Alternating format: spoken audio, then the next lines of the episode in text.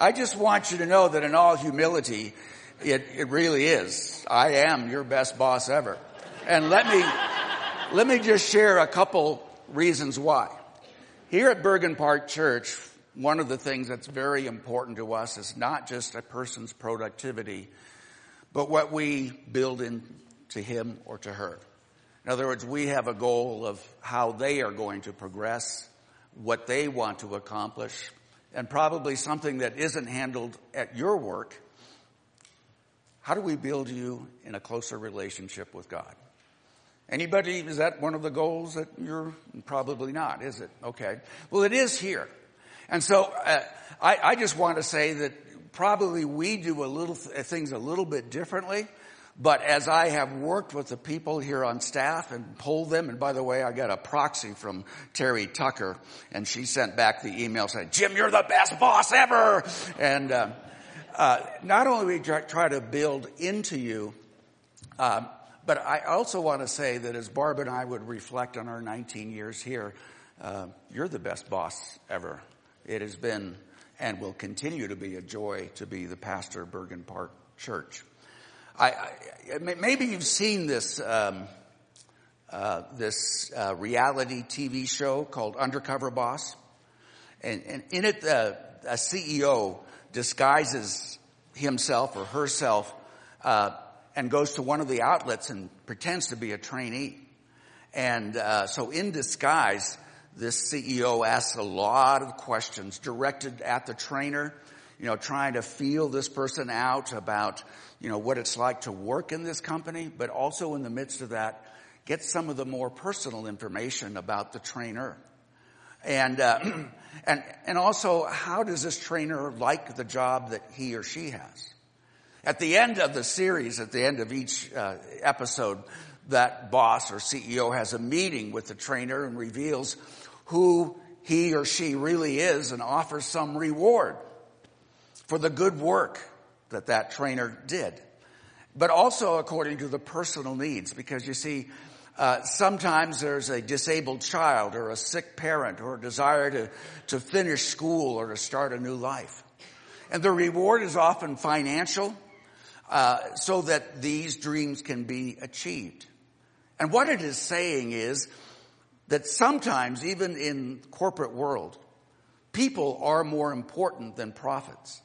And there is such a thing as compassionate capitalism. And yet, let's be honest. Many of you would say, I haven't seen that where I work. Labor relations are very rarely like that in terms of where I work. And so the reality show is not necessarily daily reality for your life. So how do Jesus' followers handle their labor relations?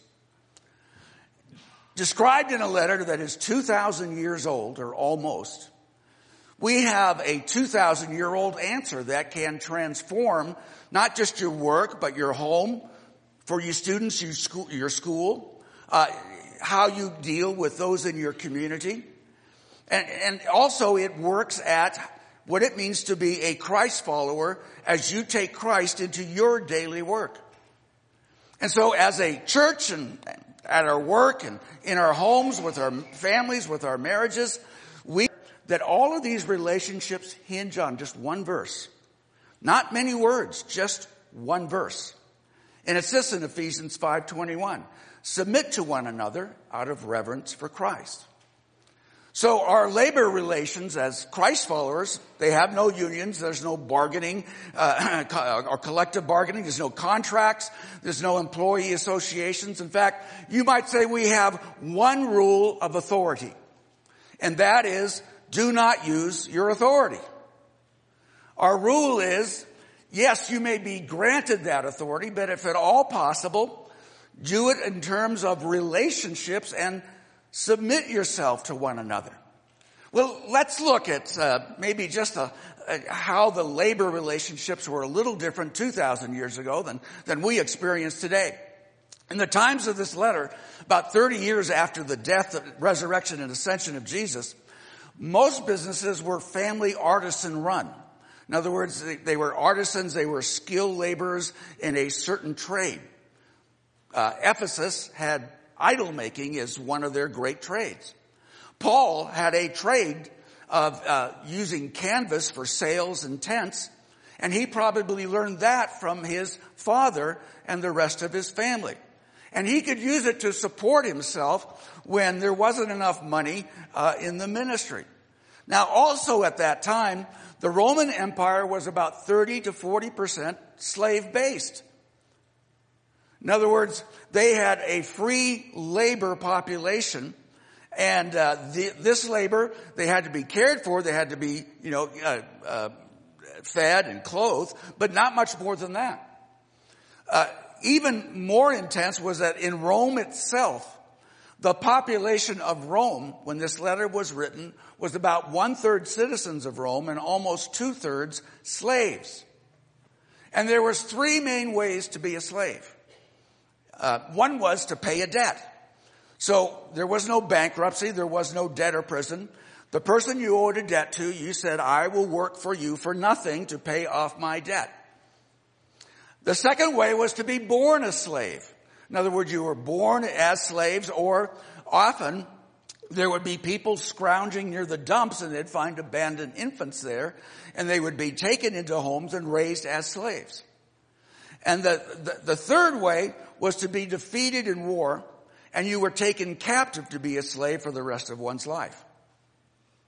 So, the followers of Jesus, as slaves, were told to obey the law and not to rebel against it. The aim was to change the relationship between the slave and the owner, but not to overthrow the system of slavery. Now, we understand that, many criticize Christianity today for not abolishing slavery. When slavery was abolished, it was done mainly by Christians. But the goal of following Jesus was not to change one's station in life, but to follow Jesus in whatever station you were in. So, for ancient followers of Jesus in Ephesus, and for current followers anywhere, understand this hinge verse handles every basic relationship you have. Submit yourselves to one another out of reverence for Christ.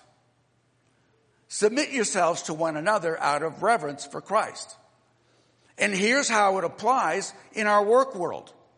You see, we have a passage here which is just 5 verses long. And in those 5 verses, 4 of them are told how to be a good slave. That translates into how to be a good employee today. 4 verses. The last verse is how to be a good boss, how to be a good slave owner, how to be a good manager. And they all sort of fit together. And I want you to know that these verses work no matter what economic system you're in. Hooray for capitalism. Nothing wrong with that. But we have found that wherever Jesus followers go, and wherever they practice and apply this verse, whether they be managers or employees, wherever it is practiced, you find that there is an infiltration into any economic system that exists. So when this is practiced in socialism, the church swells. They tried to stamp it out in communism, being atheistic. They couldn't. The church continue to grow and increase. It is a Christian mutual submission that we're talking about in the workplace, and here is what it looks like. Again, this whole section begins in chapter 5, verse 21, and finally when we get to slaves and masters, or employees and employers, it says this: slaves, obey your earthly masters with respect and fear and with sincerity of heart, just as you would obey Christ. The master and Christ are given a similar authority. Not the same, but a similar authority. Obey them not only to win their favor when their eyes are on you, but like slaves of Christ, do the will of God from your heart. Serve wholeheartedly, as if you were serving the Lord and not men, because you know that the Lord will reward everyone for whatever good he does, whether it is slave or free. And now masters, again, just one verse, masters, treat your slaves in the same way. What do you mean by the same way? Well, back up here.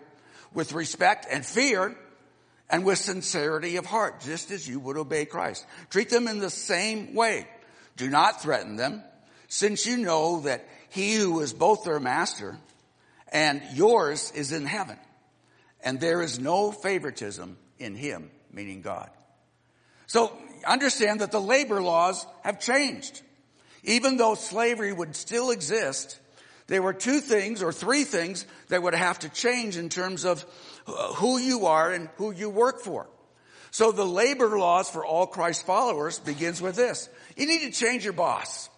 That doesn't mean you get rid of your earthly boss. It means that you work for Jesus, even though you continue to be paid by men. That means that, it's instructing us that the high honor that we pay towards Jesus is a similar honor that we pay to our boss.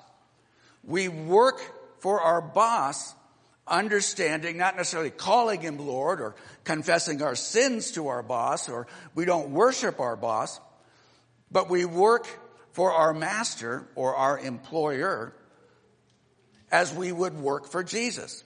Not just because they're looking at us and evaluating us, but out of thanksgiving, we are working well. So, this includes not just what we say to our boss, that we speak respectfully, but it also talks about what we say about our boss to other employees. There's to be a consistency of living for Jesus, and that is the standard of our work life.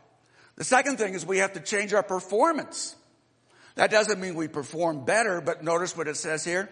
Doing the will of God from your heart.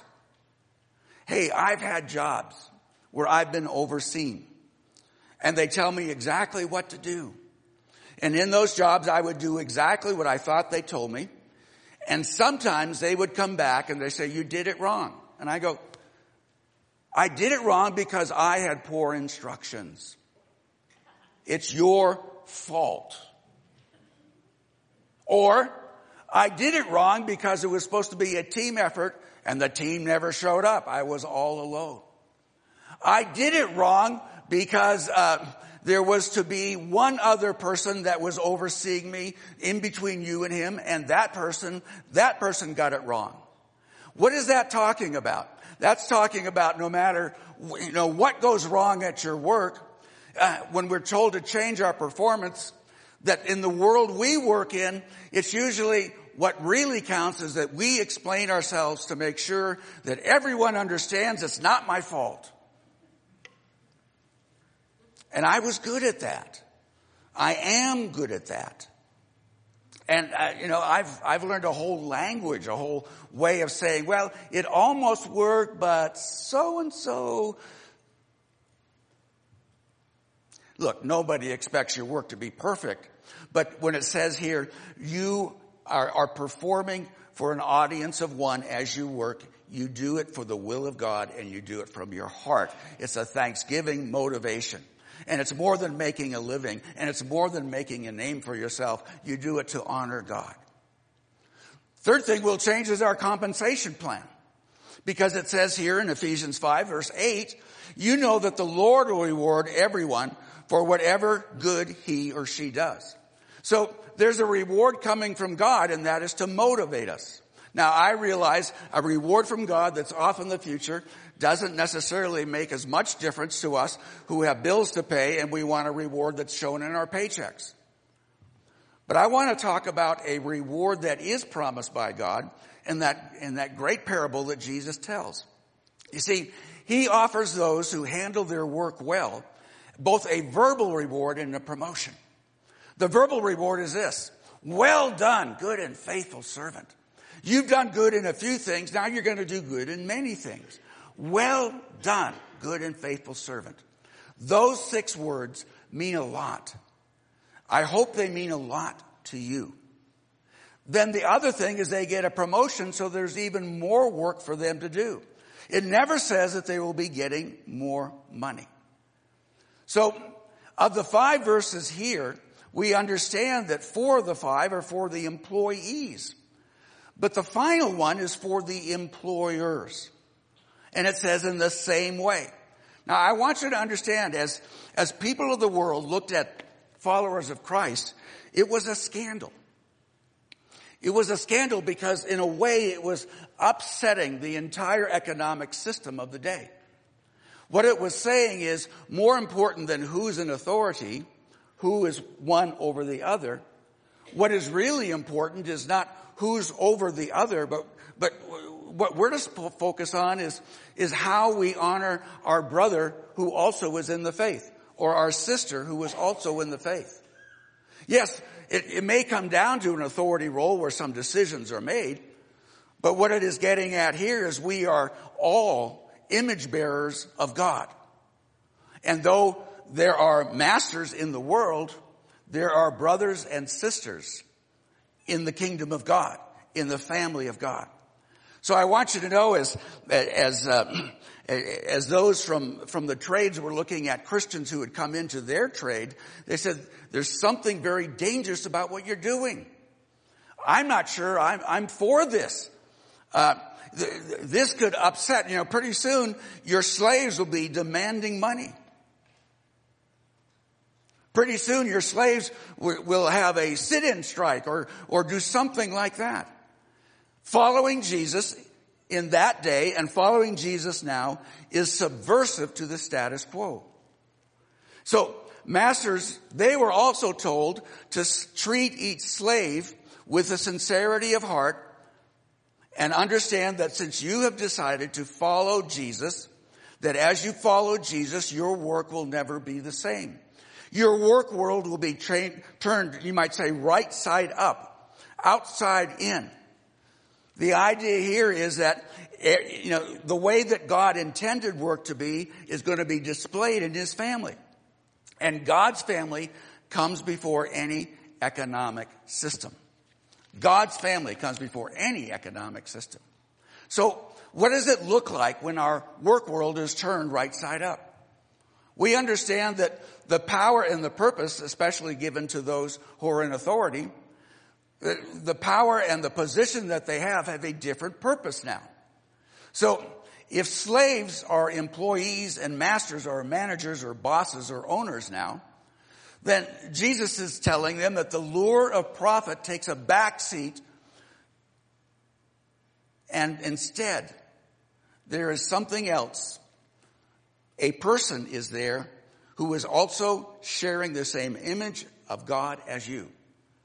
Now, the position in society may not be the same, but the purpose for living is. So, if you're concerned mainly about productivity or profit, you look at your staff and your staff's welfare. That does not mean you give special privileges, but you are concerned. Jesus faced this with his own disciples. He's gathered with them. They're, he's left them for a while. They have a conversation that he comes back in on, and he says, "Tell me, what were you talking about?" And they're a little embarrassed. But in Mark chapter 10, what happened is that they're having a discussion as the 12 as to what cabinet positions they will each have when Jesus comes to rule in Israel. What role will you get? Who will sit at his right? Who will sit at his left? Aren't you glad that doesn't happen now in politics? We don't discuss that ever at all. And so it was a very natural discussion going on. I would expect this. But then Jesus comes back in. And as he comes back in, he just changes everything like he has every time he shows up. They were expecting a cabinet position because Jesus would kick out Rome and he'd take over the roles of Herod and Pilate. They are looking for power and position. And they think that by aligning with Jesus, this is how it comes. That Jesus would change the outcome of their lives. And then Jesus very simply informs them, "For the Son of Man did not come to be served, but to serve and to give his life a ransom for many." It's not the position that he would take. It's the servanthood that he would show. Do you realize that in our, in our culture today, we are obsessed with leadership, and leadership's not a bad thing. I have a bookcase because I'm concerned about my leadership, and I have a bookcase with a shelf about that wide with titles on leadership. It goes way back to the 1970s. That's when I started buying books. It's when I learned to read, anyway. So, I'm looking at all of those, and I say, okay, isn't that wonderful? Now, let's look at leadership, or let's look at the life position that Jesus said he would have. And I go and I look for myself on servanthood.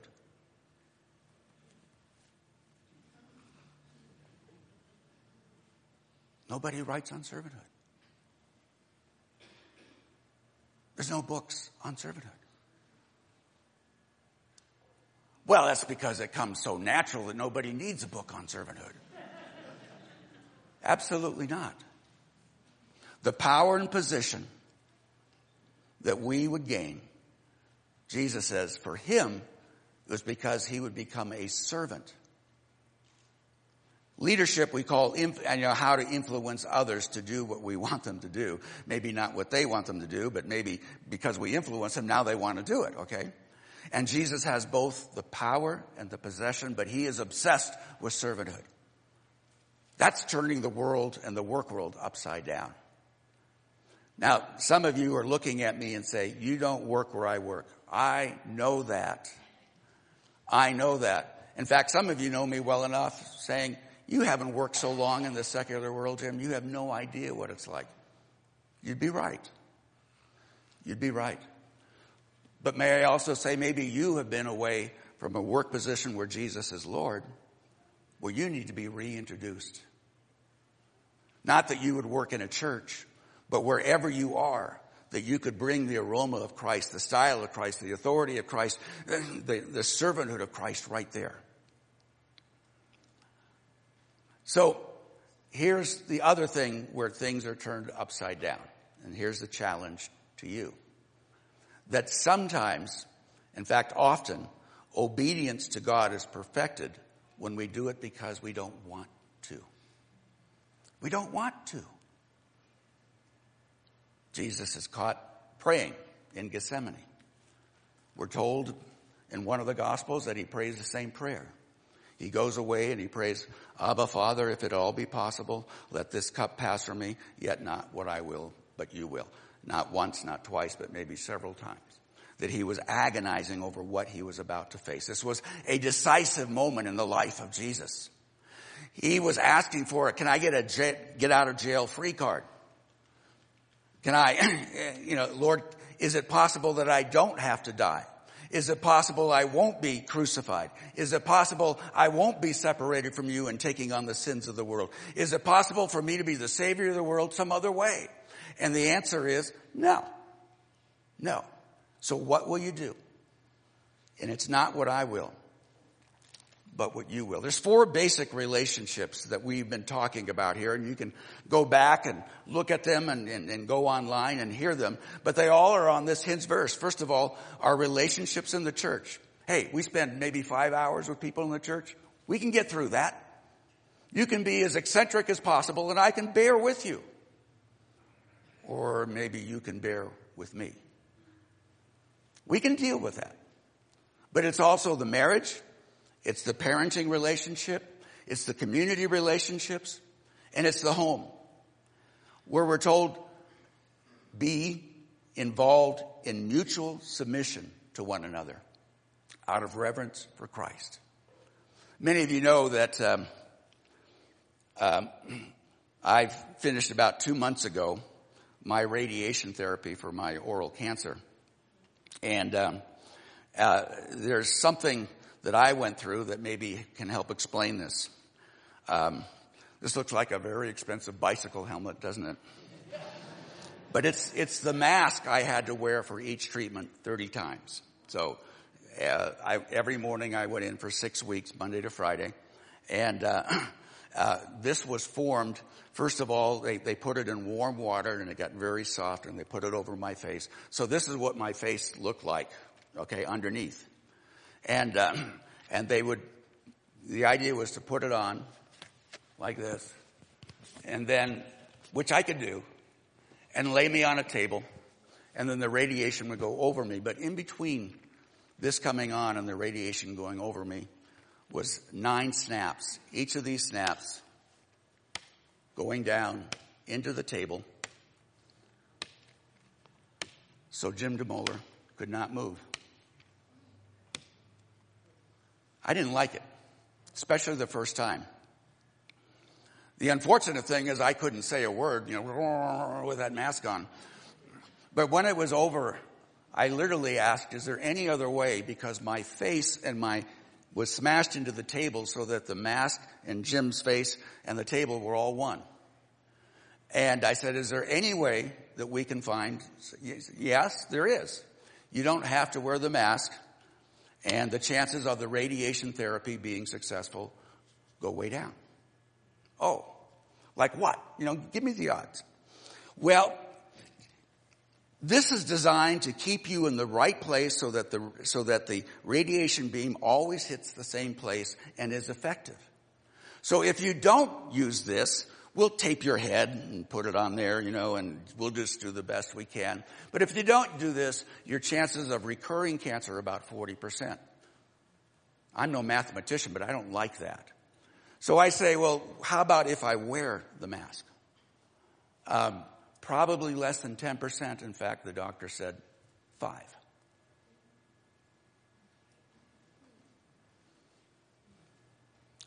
When you hear about mutual submission, let's be honest, and especially men, those of you who go to work on a consistent basis.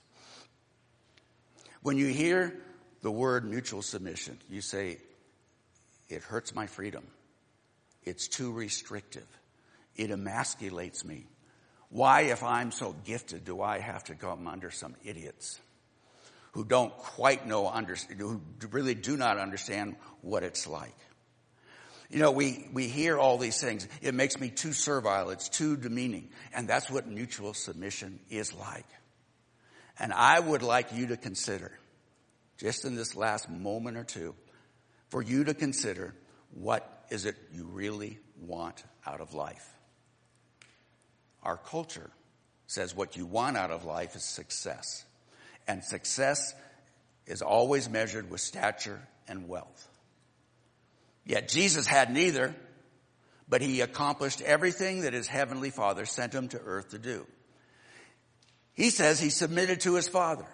He even submitted to his enemies. And through it, he made it possible to save the entire world. And in your basic human relationships of life, in your home, your church, your work, your community, have you yet changed the metrics of your life and what you are aiming for in life because you follow Jesus? Every relationship applied to that you have in the Lord, not because the other person's a Christian, but because you are a Christian, uses this phrase, mutual submission. And Jesus did it to the Father. And God the Father says, here's the new metric. Being an example to leave to the next generation is far more important than leaving a fortune to the next generation. He calls being like Jesus the ultimate goal of your life, shown in mutual submission. And he's promised that he will bless those who do it.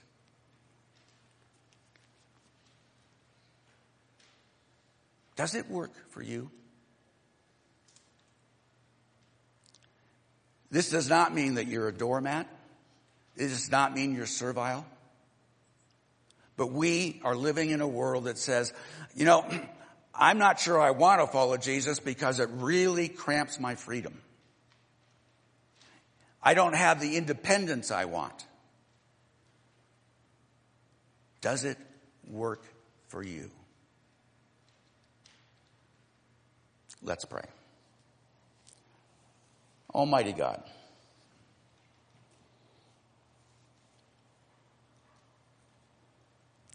I predict that some of us right now have stories where maybe they did this, attempted it, and it was thrown back at them.